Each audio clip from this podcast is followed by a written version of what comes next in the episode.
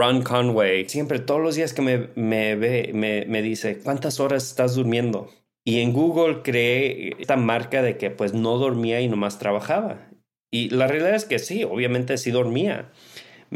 cuando llegaba, pero cuando llegaba a mi casa a las 11 de la noche de la oficina, conectaba mi laptop a mis bocinas, a mi estéreo. Entonces, si alguien de Australia me mandaba un mensaje, pues como estaba conectado a mi bocina, me levantaba. Entonces la gente en Australia decía, wow, Bismarck nunca duerme.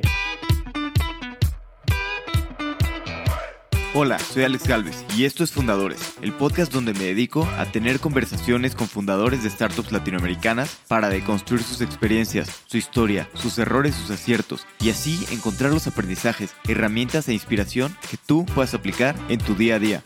Bienvenido. Hoy estoy con un invitado muy especial, Bismarck Lepe, cofundador y CEO de Wiseline, una empresa de servicios de software que ayuda a grandes empresas a desarrollar productos. Bismarck fue uno de los primeros empleados en Google. Después fundó Uyola, una empresa tecnológica de video que vendieron en más de 400 millones de dólares. Bismarck es una persona que lleva años en Silicon Valley construyendo empresas tech. Realmente tiene una historia increíble y es un gran ejemplo de lo que simboliza el American Dream. Espero que disfrute esta plática tanto como yo. Bismarck, bienvenido a Fundadores. Un honor tenerte en el programa. Alex, gracias por la invitación. Gracias a ti. La verdad es que tienes una trayectoria impresionante y has estado, estuviste en el corazón de Silicon Valley cuando pues, muchas cosas pasaron en la última época. Pero me gustaría entender primero, pues, cómo fue que, que te involucraste y cómo llegaste al mundo de la tecnología. Pues tuve dos etapas. Mira, tuve la buena suerte que tengo padres que siempre se han enfocado en la educación cuando estaba en segundo año me compraron una computadora y después me contrataron ahí un, un tutor de programación y de hardware. Pero la cosa e, era que, que veía que la tecnología estaba evolucionando tan rápido que tenía miedo que ya cuando iba a empezar mi carrera, ya la tecnología y la inteligencia artificial eh, llegara a un punto donde no necesitaban programadores. Entonces como que paré en, en quinto, sexto año y después fui a la secundaria, a la prepa y me, me tuve la buena suerte que me aceptaron a Stanford. Y cuando llegué a Stanford, que suponía que iba a estudiar medicina, pues llegué en el 98, que era durante la burbuja de, del Internet. Y pues ahí cambié mi enfoque de tratar de estudiar medicina a enfocarme a tecnología. Súper bien, sí, creo que fue pues, muy acertado, ¿no? Cambiar esa tecnología en ese momento. Y también supe que hiciste pues, algunas startups que no funcionaron antes de, de, trabajar en Google y trabajar en otros lugares eh, o pequeños proyectos. Me gustaría pues, saber como qué aprendiste de, de esos intentos de construir una empresa. Pues cuando llegué a Stanford, que empiezo a ver a muchachos manejando carros muy padres, dije, ah, pues, ¿qué están haciendo? Y aprendí que estaban trabajando en estas cosas que se llamaban startups.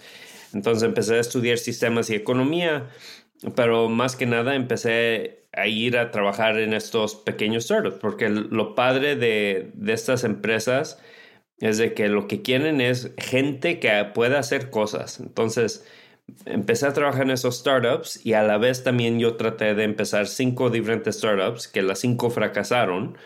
Y después, ya cuando me titulé, de nuevo tuve la buena fortuna de poder ir a trabajar a Google y ahí aprendí no nomás que, eh, you know, build it and they will come, que hacer un producto y obviamente vas a ser exitoso, es más de cómo contratas gente, cómo retienes gente, el, el, plan de mercadotecnia, de ventas, qué precios le pones a los productos, cómo haces productos a grande escala.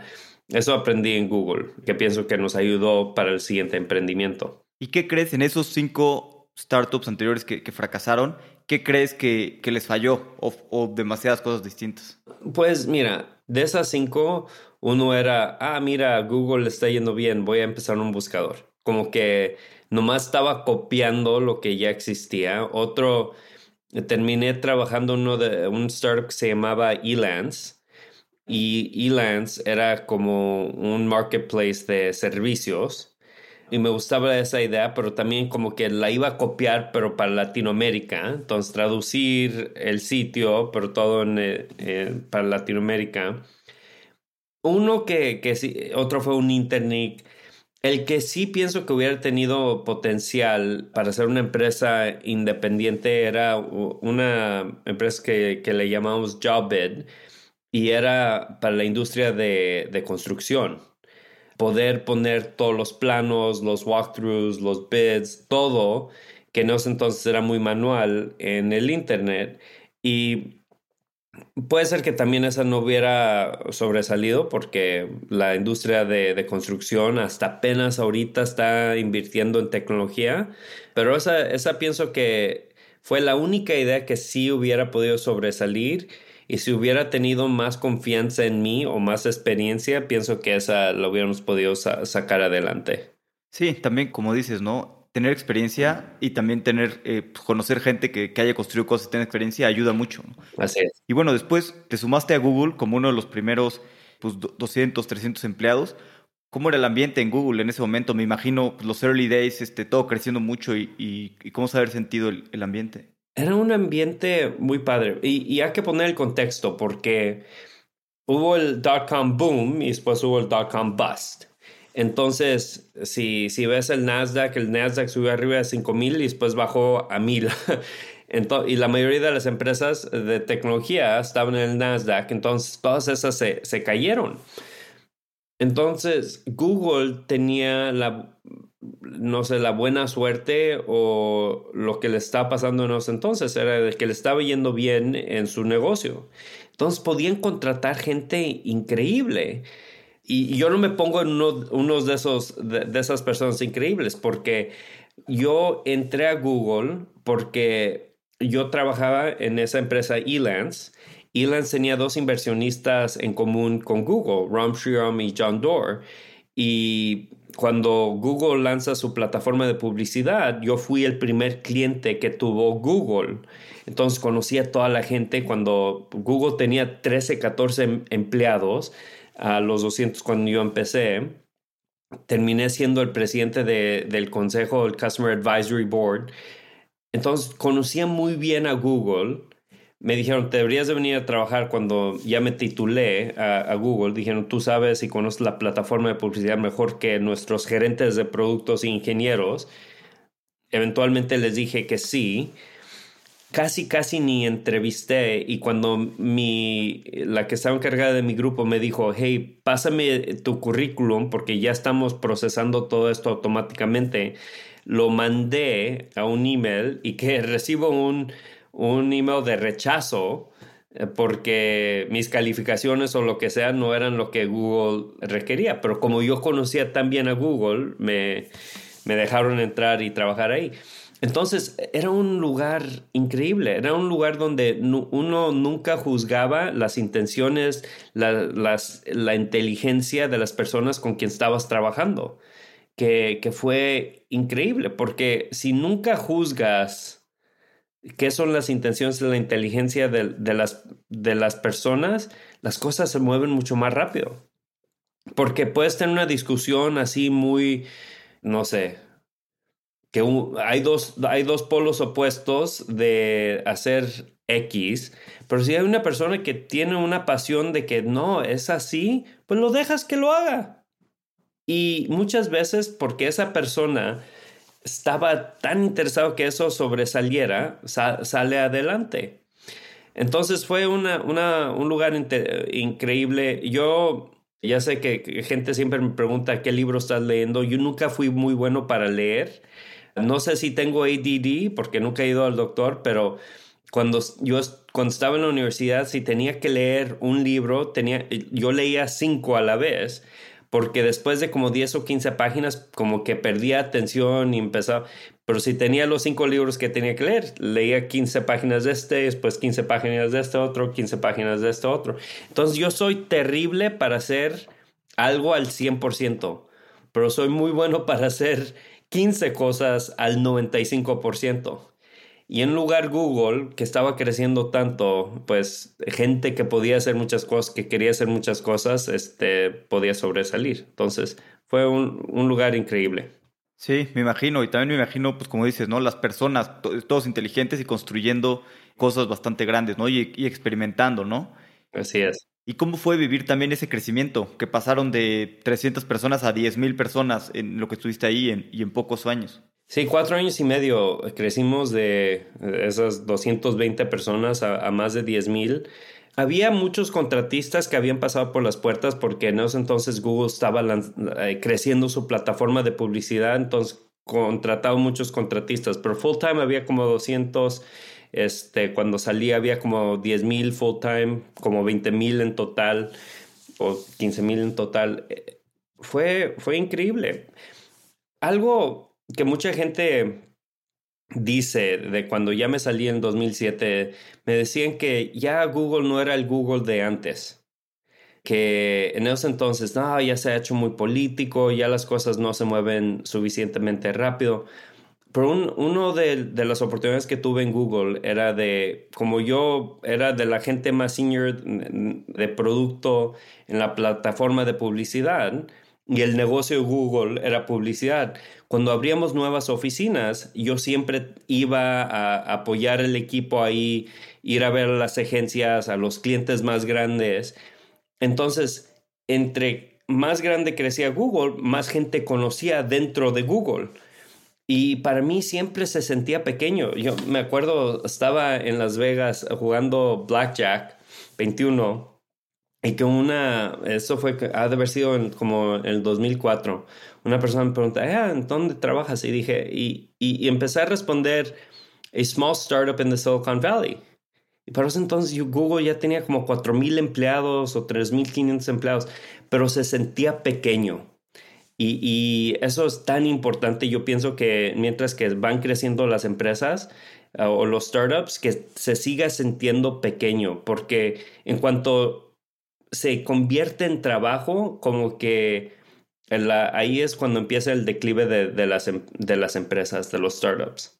¿Y cómo logras eso? Porque a medida que una empresa crece, pues cada vez hay más personas, hay más burocracia, hay más, la comunicación es mucho más difícil. ¿Cómo haces que pueda crecer una organización en personas y seguirse manteniendo, que se sienta pequeño y, y que sea muy, muy ágil? Yo pienso que el, el, nivel y la calidad de personas que contratas es muy importante. Eh, ya sabes, hay ese dicho de fire fast, hire slowly. Hasta cuando íbamos saliendo, saliendo de Google, todavía el promedio de entrevistas que tenía que hacer una persona antes de que entrara era como 20. Y si una persona decía, no, esta persona no es la persona correcta, no, no se contrataba. En, entonces, puede ser que ya ha cambiado eso, pero en ese entonces, entonces, el nivel, la calidad de gente era, era muy alta. Segundo, el tema de, de muchos datos las como que las opiniones no importaban tanto, era más bien, era una, una, una empresa muy, muy legada a los, a los datos. Entonces, cualquier argumento, si no tenías datos, pues no, no salía adelante. Que, que pienso que es culturas muy distintas como la de, la de Meta y la de Google en esos días. La de Meta es, es más enfocada en producto y visión y y Google siempre era una empresa muy enfocada en los datos, como más, más ingeniero que producto y, Meta ha sido más producto que ingeniería, que, que es, es, es, interesante y, distinto eso. Y el último punto yo pienso que es, era una, era una empresa donde había muchos emprendedores y la razón que, que estaban ahí era porque pues no había capital de alto riesgo en los entonces, porque se hubo el, el dot-com crash, entonces la gente no podía, si se querían ir a ser este, emprendedores, no podían levantar capital, entonces tenían que tener trabajo y se fueron a trabajar a Google. Claro.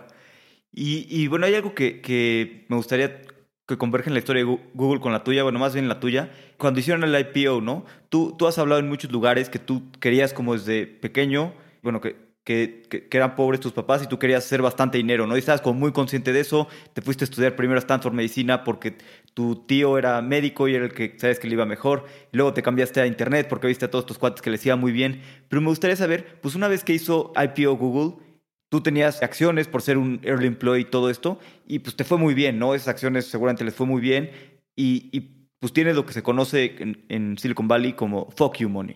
o sea, pues, suficiente dinero para que te vaya muy bien y puedas este, dedicarte a, lo que quieras y hacer lo que... ¿Cómo fue para ti este sentimiento y de repente, pues como ese cambio de mentalidad, que algo que habías como buscado toda tu vida, pues de repente, pues ya tenías bastante dinero, ¿no? Pues hay, hay dos, hay, hay lo positivo y como que lo medio negativo de eso, eh, como Kanye West dice, when till I get my money right, then you can't tell me nothing right. Um, esa si hay una libertad que llega con, con tener dinero y, la realidad es de que cuando salimos de Google a empezar Uyala, pues no había mucho riesgo porque obviamente siempre nos podríamos regresar a Google si queríamos, pero también no teníamos que tomar sueldo, nosotros podíamos invertir en, en la empresa.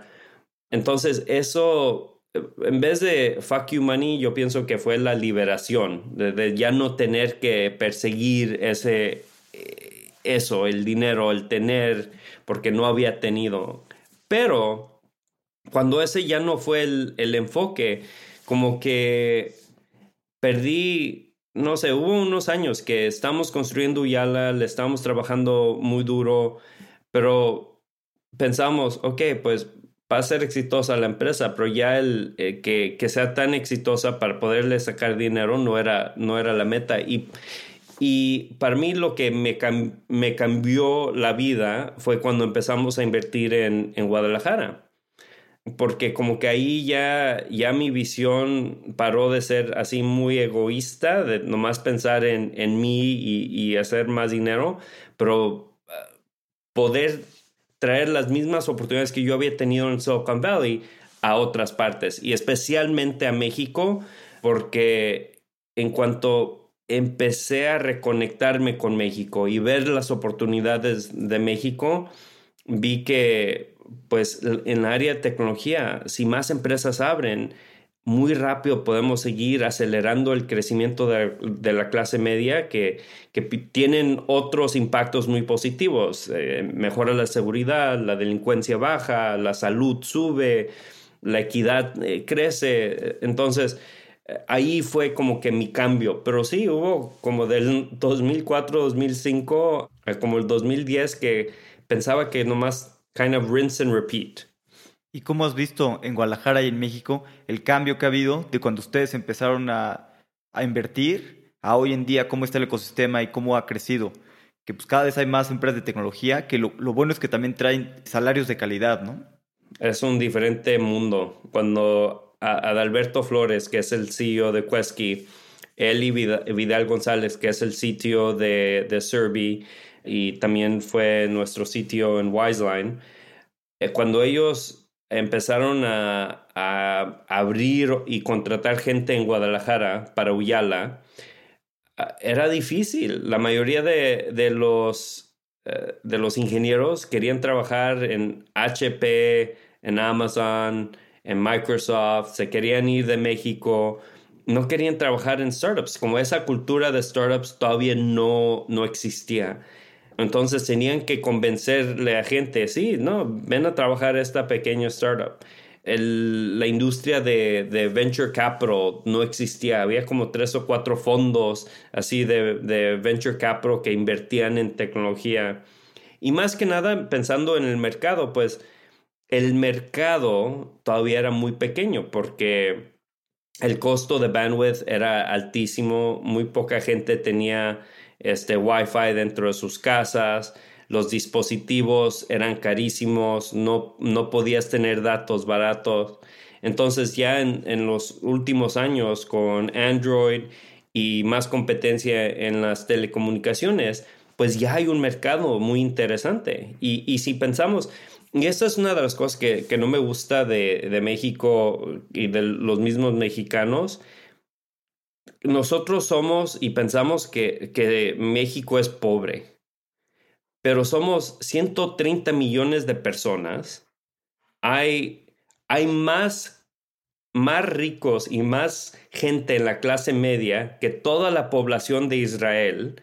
Pero en Israel siempre decimos, pues sí, no, de ahí sale mucha tecnología, de ahí sale mucha gente. No, nosotros por la misma cantidad del tamaño del país hay tanta oportunidad Y pienso que esa oportunidad ya muchos de los inversionistas lo están viendo y están viendo que hay un mercado muy interesante en México y ahorita con todo lo que está pasando en China, para mí México es un lugar tan interesante y tan emocionante en donde invertir. Sí, de acuerdo. Creo que ahorita es, es uno de los mejores momentos para invertir en, en México, ¿no? Tenemos gran talento, más capital, hay cada vez más fondos y pues bastantes problemas, ¿no? Que se pueden resolver.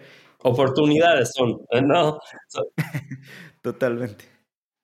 Y, hablando un poquito de, de, Uyala, ustedes fueron como un poco de los primeros que se salieron de, Google para, pues para empezar una empresa, ¿no? Y me imagino que mucha gente te dijo pues, que estabas loco, ¿no? Que por qué te salías de, Google o cómo fue pues, tu proceso y cómo fue la oportunidad que vieron.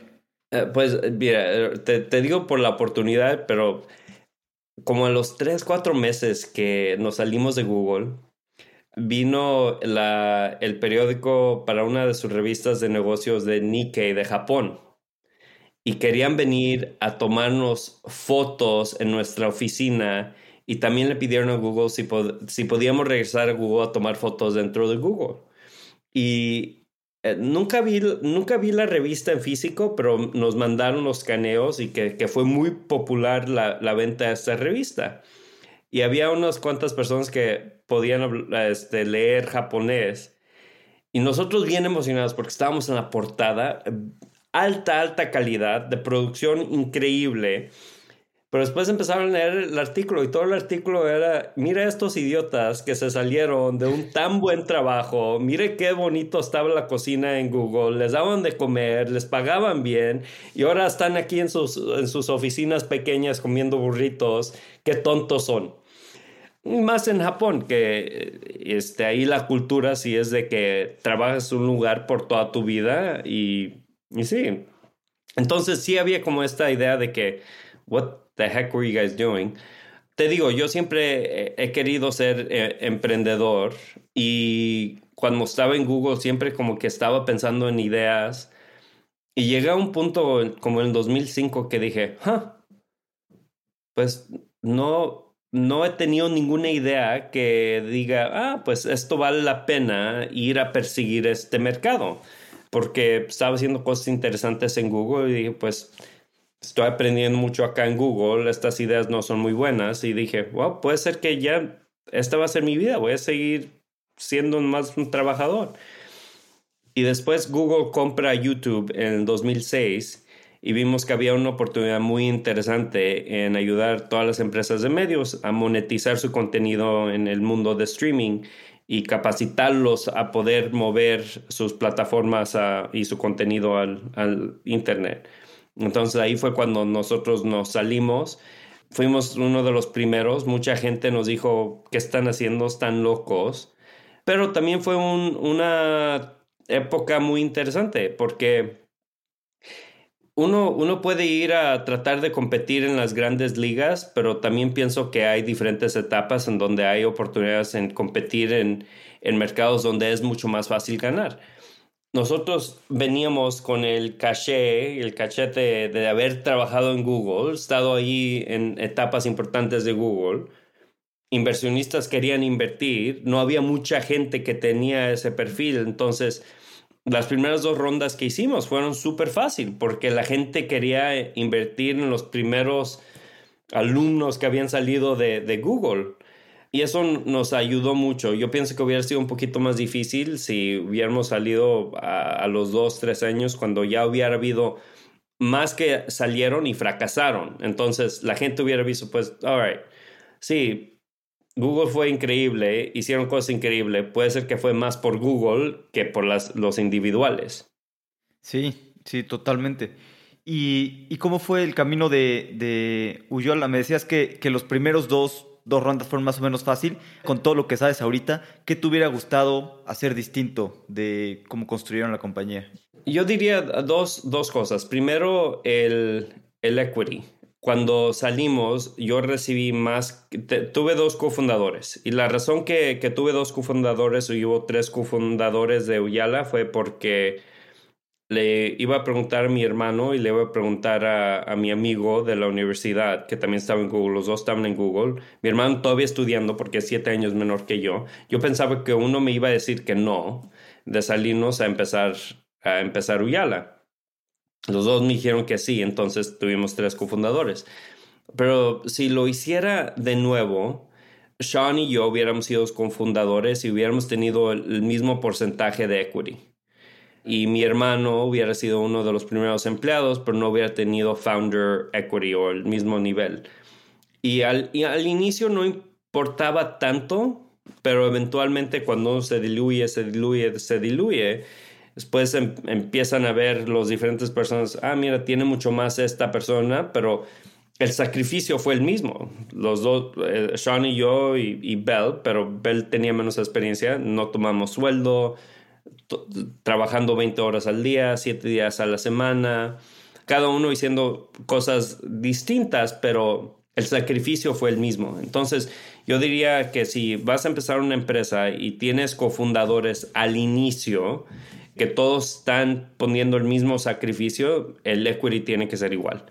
Ese es el, primero. El segundo, y esto lo aprendí después de que ya tuvimos el exit de Uyala, que uno de los primeros inversionistas que invirtió en Uyala, ya que recibió su cheque de, del outcome y que le fue muy bien, dijo, mira, este, te tengo que pedir perdón. Y dije, ¿por qué? dije, dijo, porque yo fui el que hice la introducción al inversionista que hizo nuestra primera ronda de institucional. Y fue una persona bien, un fondo 2-3, pero dijo, mira, yo pienso que muchos de, las, de los retos que tuviste manejando tus inversionistas y la, y la mesa directiva era de que, pues, eran un Tier 2 VC. Y dijo, la cosa es que los Tier 1 VCs, los Sequoias, los Benchmarks, los Excels, tienen una lista de gente que quiere invertir en esos fondos larguísima. Entonces, a ellos no les importa tanto los pequeños problemas que vas a tener durante la trayectoria de, de tu empresa porque pues ellos tienen muchos inversionistas y su negocio es más coleccionar inversión y puede ser invertir aquí y allá, pero ellos no tienen miedo de que se vaya a desaparecer su fondo porque ya tienen todos esos inversionistas. Entonces, esos, esos inversionistas pueden ayudarte a pensar al mediano y largo plazo y, y, no estar tan frustrados en los problemas que pueden pasar al inicio o, problemas que siempre salen. Los Tier 2 puede ser que en dos fondos ya no exista ese fondo. Entonces ellos siempre, el, el fondo que van a poder levantar, nomás va a ser posible si el fondo actual este, le va bien. Y los Tier 3 inversionistas, ellos siempre están bien preocupados porque son fondos más pequeños. Una inversión mala dentro de un fondo puede tronar todo que, los mismos inversionistas em, empiecen a decir, pues ya sé que yo te dije que voy a invertir un millón de dólares, pero estos dos, tres más capital calls no los voy a, no voy a fondear porque las inversiones que hiciste no, no valen nada. Entonces, eso de que la calidad del inversionista es, es importante porque puede atraer mejores ejecutivos, más capital y más que nada vas a tener un aliado en la mesa directiva que va a pensar en el mediano y, largo plazo. Y el, tercer punto así de, aprendizaje, yo diría es, yo tuve que contratar mi reemplazo como CEO ah, de Uyala. Y la razón por eso fue porque ya no podía levantar capital. El negocio no estaba yendo muy bien. Fue en 2008-2009 durante la crisis financiera. En 2008 facturamos como 300 mil dólares. En 2009 facturamos 3 millones de dólares. Entonces, alto crecimiento.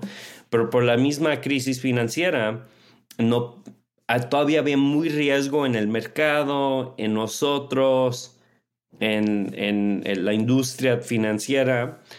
Entonces la única cosa que podía hacer yo era cambiar el CEO.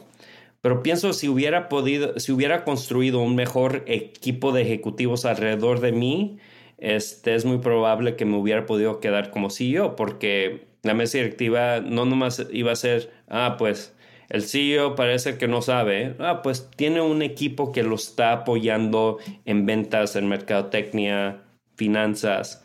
Entonces, crear un, equipo donde ah, de gente alrededor de ti que esté muy fuerte, yo pienso que es muy importante.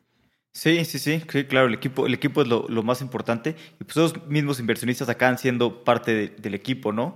Y obviamente si puedes tener un Tier 1, pues, pues, mucho mejor, ¿no? Sí. Y hay algo que dijiste que me llamó mucho la atención, que dijiste que trabajabas eh, pues 20 horas, ¿no? No tomaron sueldo y todos los sacrificios, ¿no? De, de construir Uyala y también lo has mencionado muchas veces, ¿no? Que construir una startup pues es complicado, ¿no?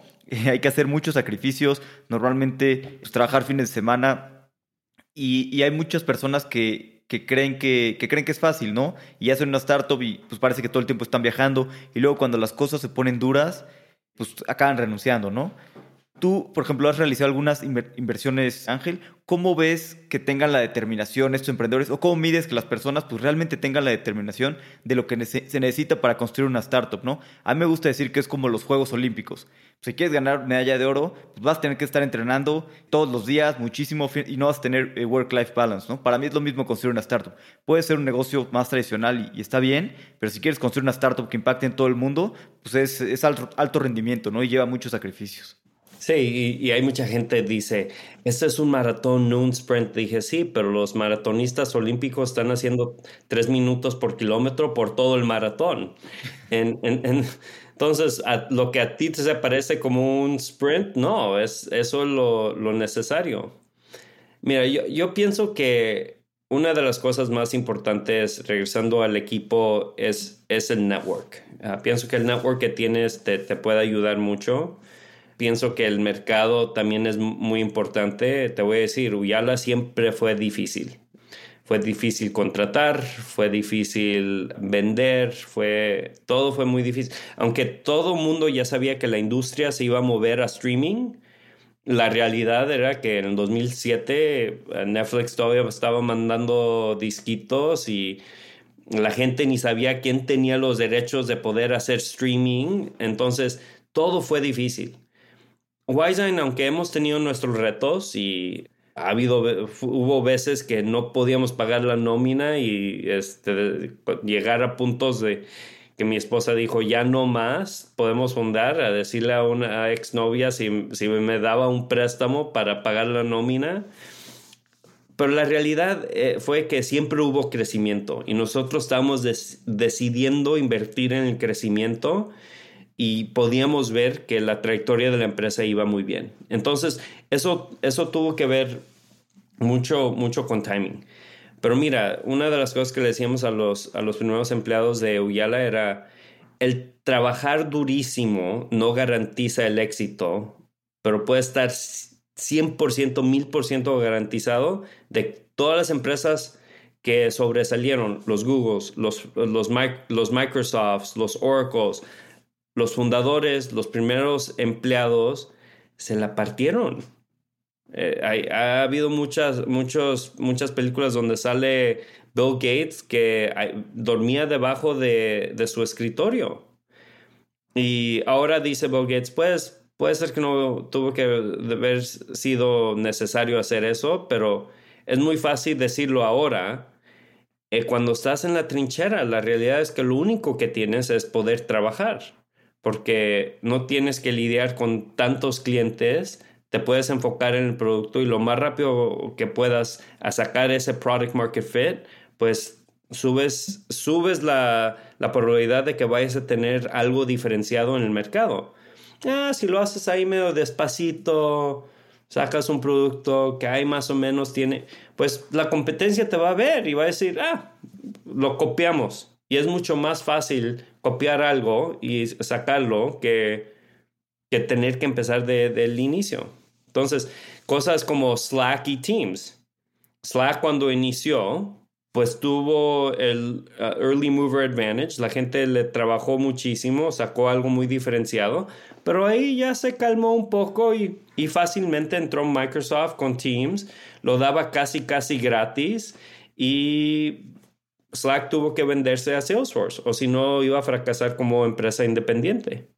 Y, hablando un poquito de, regresando a la historia de la venta de, de, Uyala, ¿tú cómo viviste la venta? Porque tú ya estabas, pues ya habías salido, ¿no? Ya no eras el CEO y estabas, de hecho ya hasta habías fundado Wiseline, ¿no? ¿Cómo fue el proceso de venta y cómo te tocó a ti vivirlo? Pues mira, yo, yo pienso que todo, toda persona tiene su día de expiración en, en cualquier lugar donde, donde esté. Entonces, yo pienso que fue bueno que me quedé en Uyala. Entonces, contrato a, Jay Fulcher, entra Jay Fulcher como CEO. Yo como que me pregunté, hey, pues fui el CEO, ahora no ya no soy el CEO, ¿qué, ¿qué hago? ¿Me quedo? ¿Me voy? Decidí quedarme y aprendí mucho de, de Jay, de cómo manejar a los inversionistas, cómo manejar la mesa directiva, cómo contratar y manejar un equipo de, de, ejecutivos más senior. Entonces aprendí muchísimo y qué bueno que me quedé. Pero después de unos años ya era obvio que había muchos choques y conflictos entre yo y, Jay, yo, mis cofundadores. Ah, entonces, lo ideal hubiera sido que me hubiera salido. Pero, y, no sé si fue por la, la película El Social Network, e, esa escena cuando entra Eduardo Saverin y habla de que lo diluyeron, eh, no quería que mis mismos amigos, mi hermano, me diluyeran. Entonces era mucho más fácil proteger mis acciones dentro de la empresa que afuera de la empresa. Pero sabía que me, iba, eventualmente me iba a ir y hacer otras cosas y había pensado en diferentes áreas que, que me interesaban, pero no me iba a ir hasta que ya estaba medio garantizado un exit. Y, y, nosotros empezamos a hablar de un exit a los inicios del 2013 con Telstra y otra empresa que cada uno les iba a poner, meter un billón de dólares a un JV, iban a comprar Uyala por un billón de dólares y iban a usar el otro billón de dólares para operar este Uyala, pero también adquirir una, una empresa de, de, publicidad, de tecnología publicidad, otra empresa, y así es un roll-up de la industria de streaming, que hubiera podido ser muy interesante. Entonces, en cuanto ya empezamos a hacer esa transacción o empezamos a hablar de los términos, dije, all right, y ahora sí ya me puedo ir, porque sabía, y, más que nada, no quería ir a trabajarle a un, a un telco, pero que se cae esa, esa transacción en el verano del 2013 y yo ya había dicho que me iba a salir y Telstra, sabiendo que Uyala no era rentable, pues se esperó, se esperó, se esperó, se esperó hasta que llegó a un punto donde nosotros tuvimos que pedirle un favor a, Marisa en Yahoo a que viera el deal y nos diera un term sheet para que Telstra eh, así pasara con la transacción.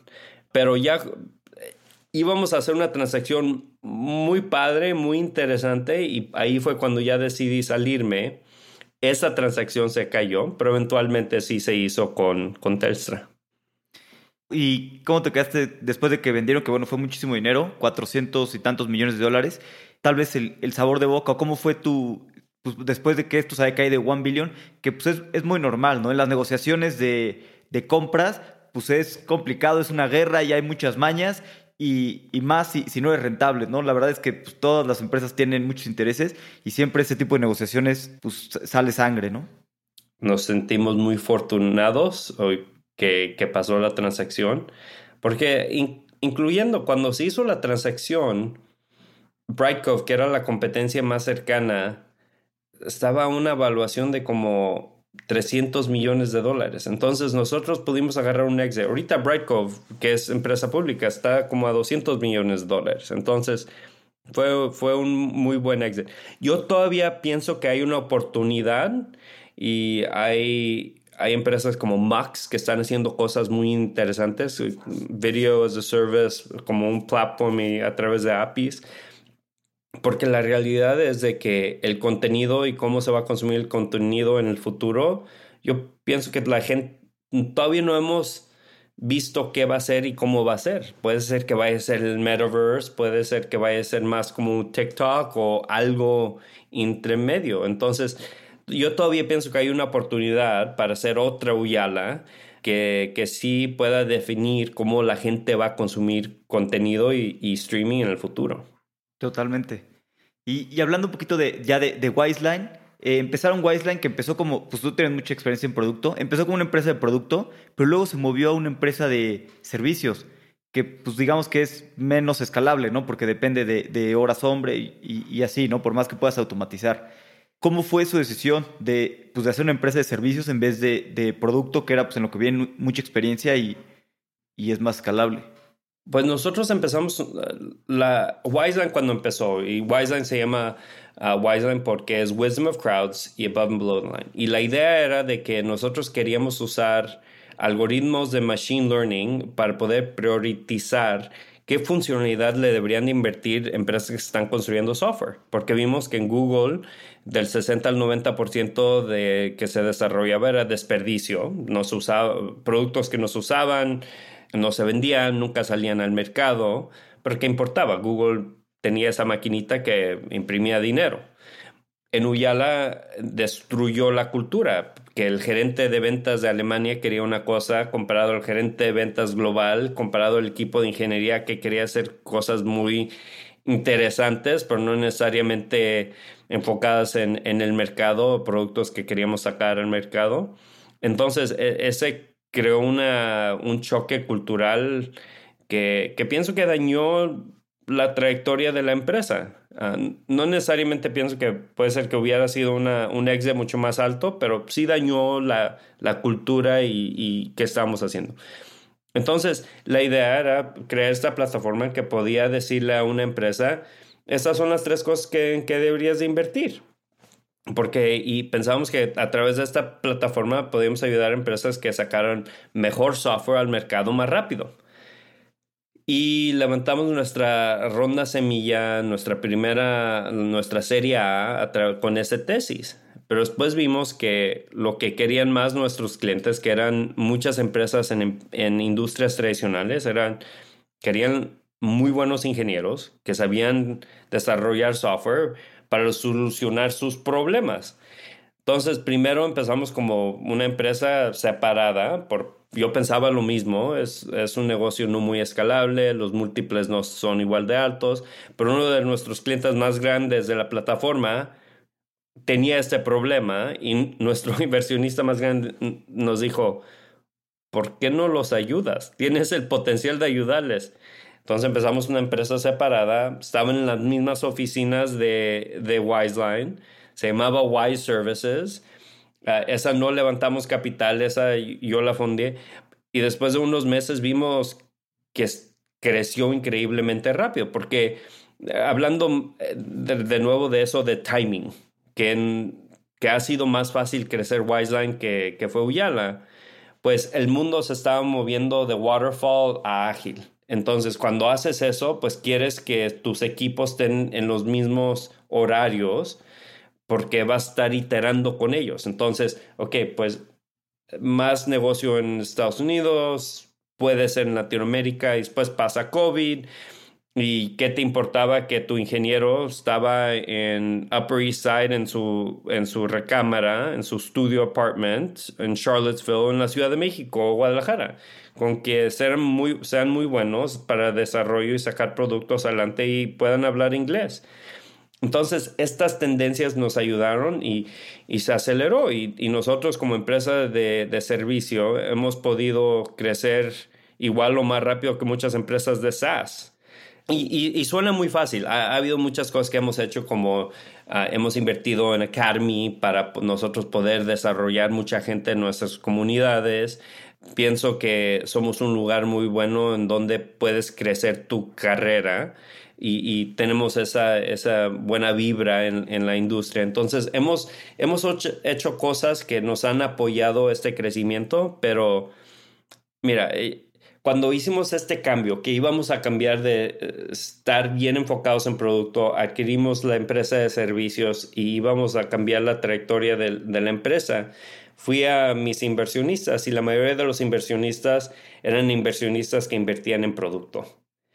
Y me decían, no, sabes, obviamente te vamos a apoyar en lo que quieras, pero no estamos muy de acuerdo nos gustaría que mejor miren, ya tienen estos clientes, está muy padre la plataforma, deberían de seguir la, dirección de la plataforma.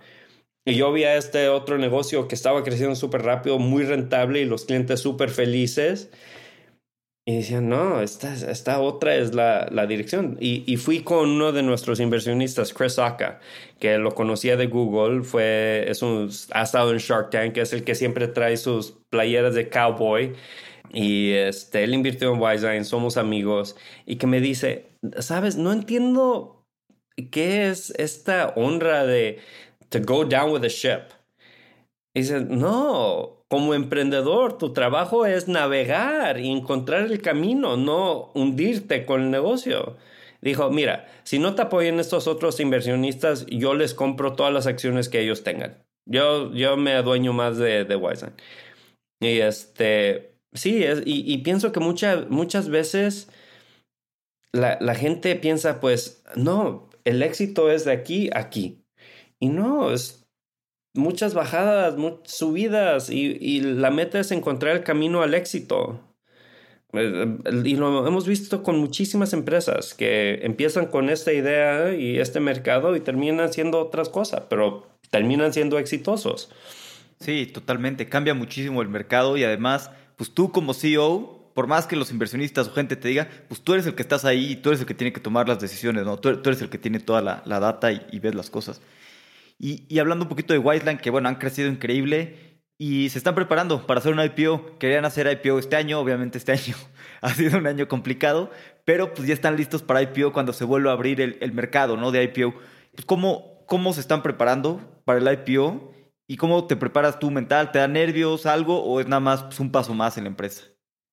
Pues mira, eh, yo no pienso que el IPO es la meta. Yo pienso que el, el IPO pasa si haces muchas cosas bien y, construyes una empresa que puede ser, puede ser pública. Yo en lo personal me encantaría tener ese como milestone de, en mi carrera y, pienso que es muy probable porque he hablado con, con, nuestros inversionistas y obviamente hay, hay muchas empresas que pueden adquirir empresas de 100 millones a 500 millones. Hay menos de 500 millones a un billón y ahora en las etapas donde está Wiseline hay muy pocos compradores arriba de un billón de dólares. Entonces, lo más probable es que, que Wiseline sí se vaya a hacer pública cuando se abra la ventana. Ahorita nos estamos preparando, contratando la, la gente, los ejecutivos, los vicepresidentes, los directores para tener esa capa de su sucesión y también de, de, manejamiento que se necesita. Se necesitan los sistemas, los los procesos. Tenemos que también asegurar que tenemos los clientes y estamos ofreciendo un servicio que, es diferenciado. Entonces, porque no nomás es hacerse públicos, es ya tienes que tener como los siguientes cuatro a seis cuartos asegurados. Entonces, estamos haciendo todas esas cosas para estar en la posición que si si hace sentido y eh, es lo razonable, la llevamos pública. Pero mira, yo, yo también soy muy pragmático de esto y, vendimos Uyala. La realidad es que si alguien viene, eh, un estratégico, y nos da un risk adjusted return que hace sentido, porque ahorita nosotros tenemos miles de accionistas, porque los, los Wiseliner son accionistas. Todo Wiseliner tiene el potencial de tener acciones. Entonces, uno tiene que pensar en, en ellos y no nomás pensar, ah, nos vamos a ir públicos. No, si alguien viene y nos ofrece algo, they make us an offer we can't refuse, lo, lo tenemos que tomar. Tenemos muchos accionistas, tenemos muchas familias este, detrás de, de sus colaboradores y, y, vamos a hacer esas, esas decisiones. ¿Y cómo se siente poder impactar tanto en tantas personas, en tantos accionistas, así como pues, Google impactó tanto en tu vida de, este, desde temprano, ¿no? Porque pues teniendo todas las personas que, que, son accionistas, todos los empleados, pues también darles un exit, ya sea IPO o, compra, pues puede ser life changing money para muchos, ¿no? También poder comprar tu casa, poder tener eh, bastante dinero y pues eso es, eso es nuevo, ¿no? Eso que tienen acciones en la empresa en México, pues no pasaba, ¿no? hasta que llegaron todas las empresas de tecnología y empezaron a, dar acciones, pero ¿cómo se siente poder tener este impacto en, pues, en todos los colaboradores que han ayudado a construir? Para mí, honestamente, eso es lo más importante, porque pienso que estos tipos de trabajos, eh, tener acciones en estos tipos de empresas, eso es lo que cambia la trayectoria de familias. esto es lo que crea riqueza. No nomás tener buenos sueldos, pero crea, crea riqueza, crea oportunidades, crea libertad, con lo que estamos hablando anteriormente, de que el IPO de Google me, me, dio la libertad de, poder tomar más riesgos y hacer cosas distintas. Para mí, e, ese, ese es el éxito. Eh, y siempre le digo a las personas, y, el otro día eh, fui a Colombia y estábamos hablando de del crecer empresas y le dije, mira, la realidad es de que ahorita nosotros nos tenemos que seguir siendo y sintiéndonos pequeños y cercanos, porque empresas van y vienen, pero las relaciones que estamos creando ahorita, eso es lo duradero. Y, si optimizamos a, cuidarnos nosotros, a que todos seamos exitosos, pues las empresas van, a ser exitosas, nuestros clientes van a ser exitosos si nosotros mismos nos estamos cuidando. Entonces es muy importante eso, el, querer el mejoramiento de, todas las personas que están a, nuestro alrededor. Totalmente. Y, Bismarck, un poquito, me gustaría también preguntarte cómo divides tu tiempo, porque además de Wiseline, pues estás en, otros dos proyectos muy interesantes, que, dos empresas que cofundaste, Servi y, Mi Salud. Pues cómo divides el tiempo y cómo decides, sobre todo, oye, porque tu, tiempo es muy valioso, ¿no? Si quieres empezar un nuevo proyecto, sabes que va a ser muy complicado en tiempo y muchos sacrificios. ¿Cómo decides ahora qué, qué nuevos proyectos sí dedicarles el tiempo y sí, y sí entrar?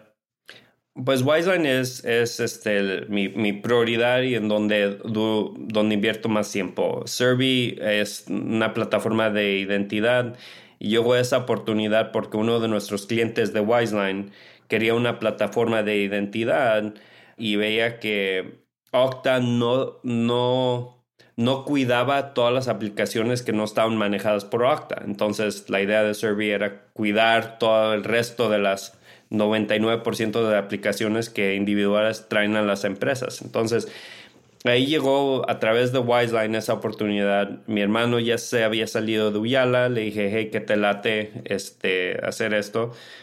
En, esa, y Vidal, que era sitio de Wiseline, se movió a, a, Survey para ser el, sitio de ahí. En esa estoy en la mesa directiva. Vidal, uh, y yo tenemos un daily stand-up de 15 minutos y ahí los trato de apoyar eh, con inversionistas y, ventas y, y, estrategia. Pero ese no toma mucho de mi tiempo.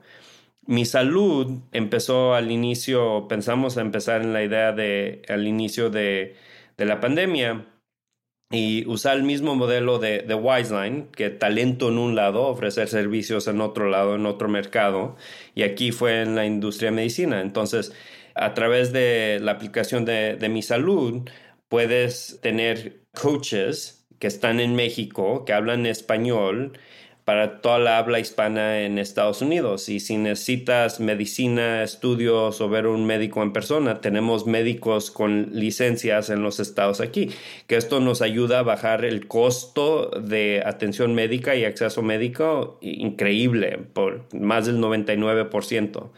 Entonces, esa se está vendiendo a empresas que tienen muchos empleados que no, no pueden comprar su aseguranza. Entonces, esto es como un, un reemplazo para, de aseguranza que, que puede darle acceso a atención médica. En esa hay un CEO y todo un equipo que hemos, hemos podido formar. En esa soy executive chairman, entonces estoy más involucrado. Para mí, honestamente, también es algo que pienso que podemos tener un impacto increíble porque todo empieza con la salud si tu salud está mal, si la salud de tu familia está mal, pues no puedes hacer otras cosas. Entonces, esa estoy muy apasionado de que, y, le está yendo bien, ya está empezando, eh, octubre fue el primer mes que ya empezaron a facturar y, está creciendo rápidamente. Y después tenemos eso de la familia.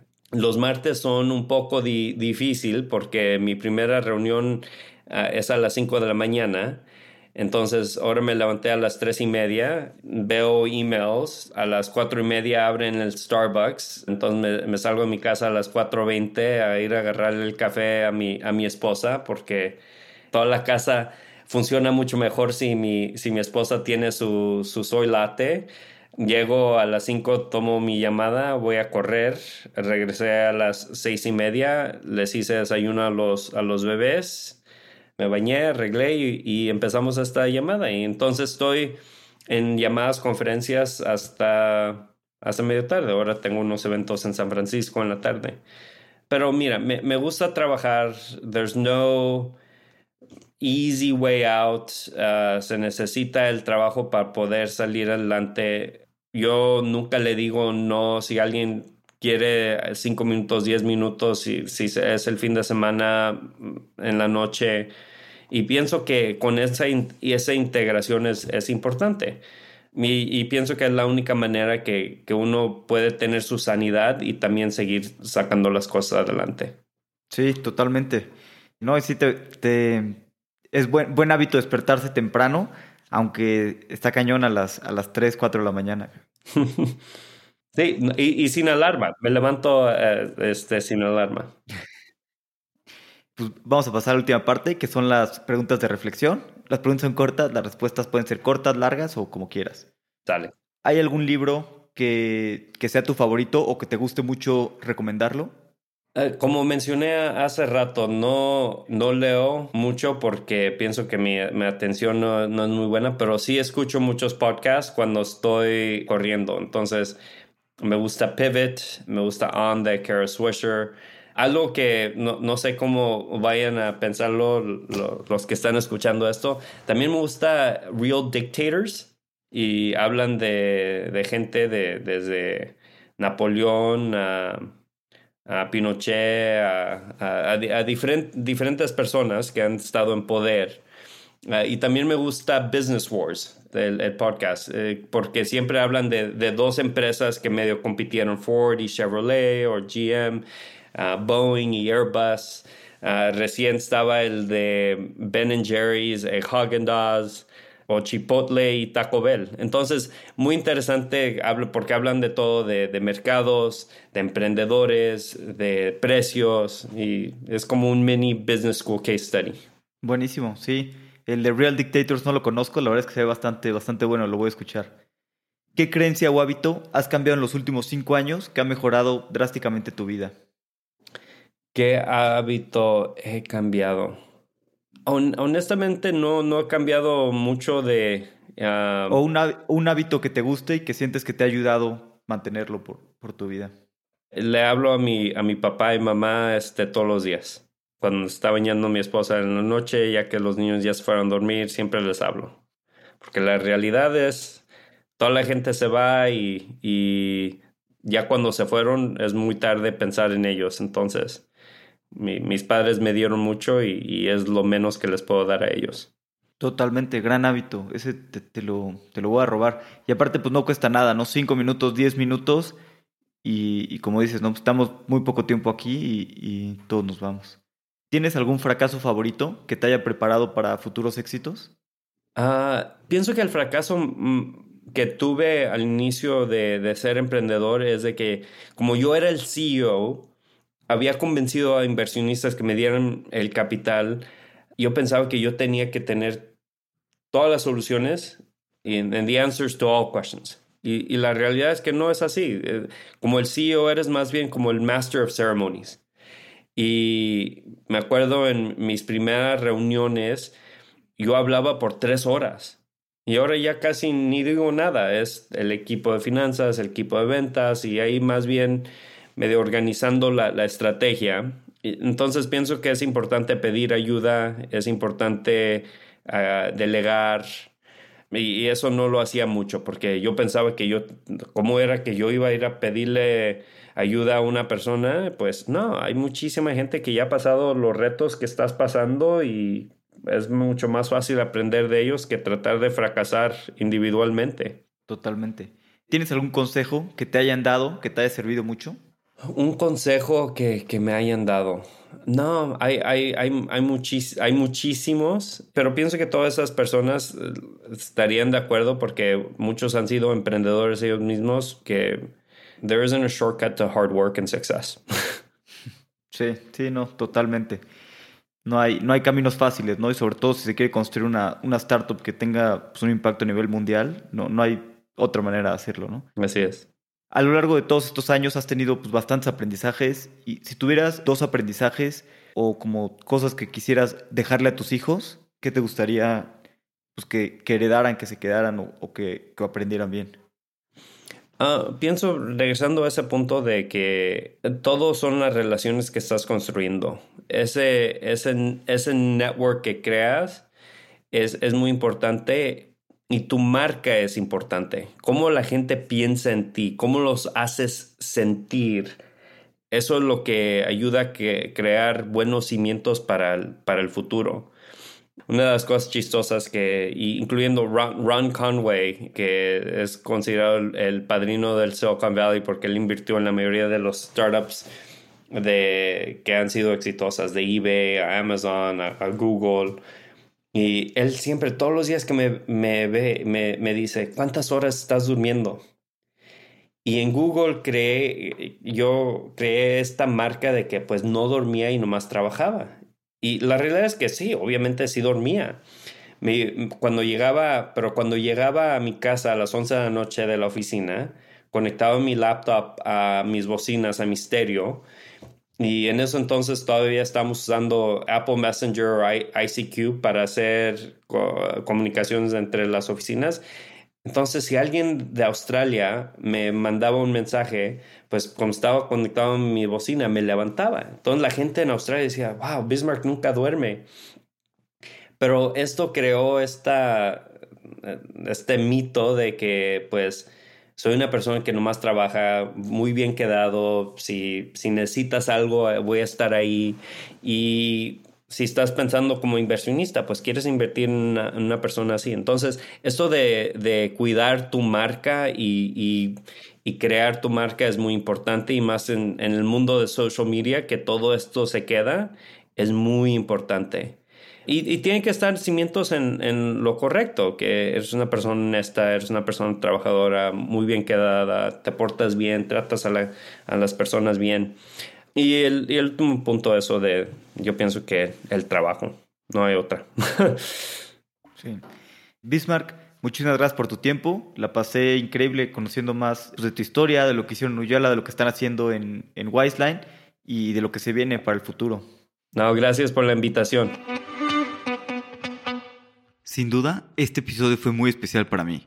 Cuando apenas estaba entrando al mundo tech en 2017, conocí a Bismarck por azares del destino. Me acuerdo que yo lo había escuchado en un podcast y me pareció irreal conocerlo en San Francisco y sobre todo su gran historia. Te deseo lo mejor para el final del año y para el 2023. Espero que seas muy ambicioso en tus propósitos. Prometo que de parte de fundadores vamos a traer grandes invitados e historias increíbles.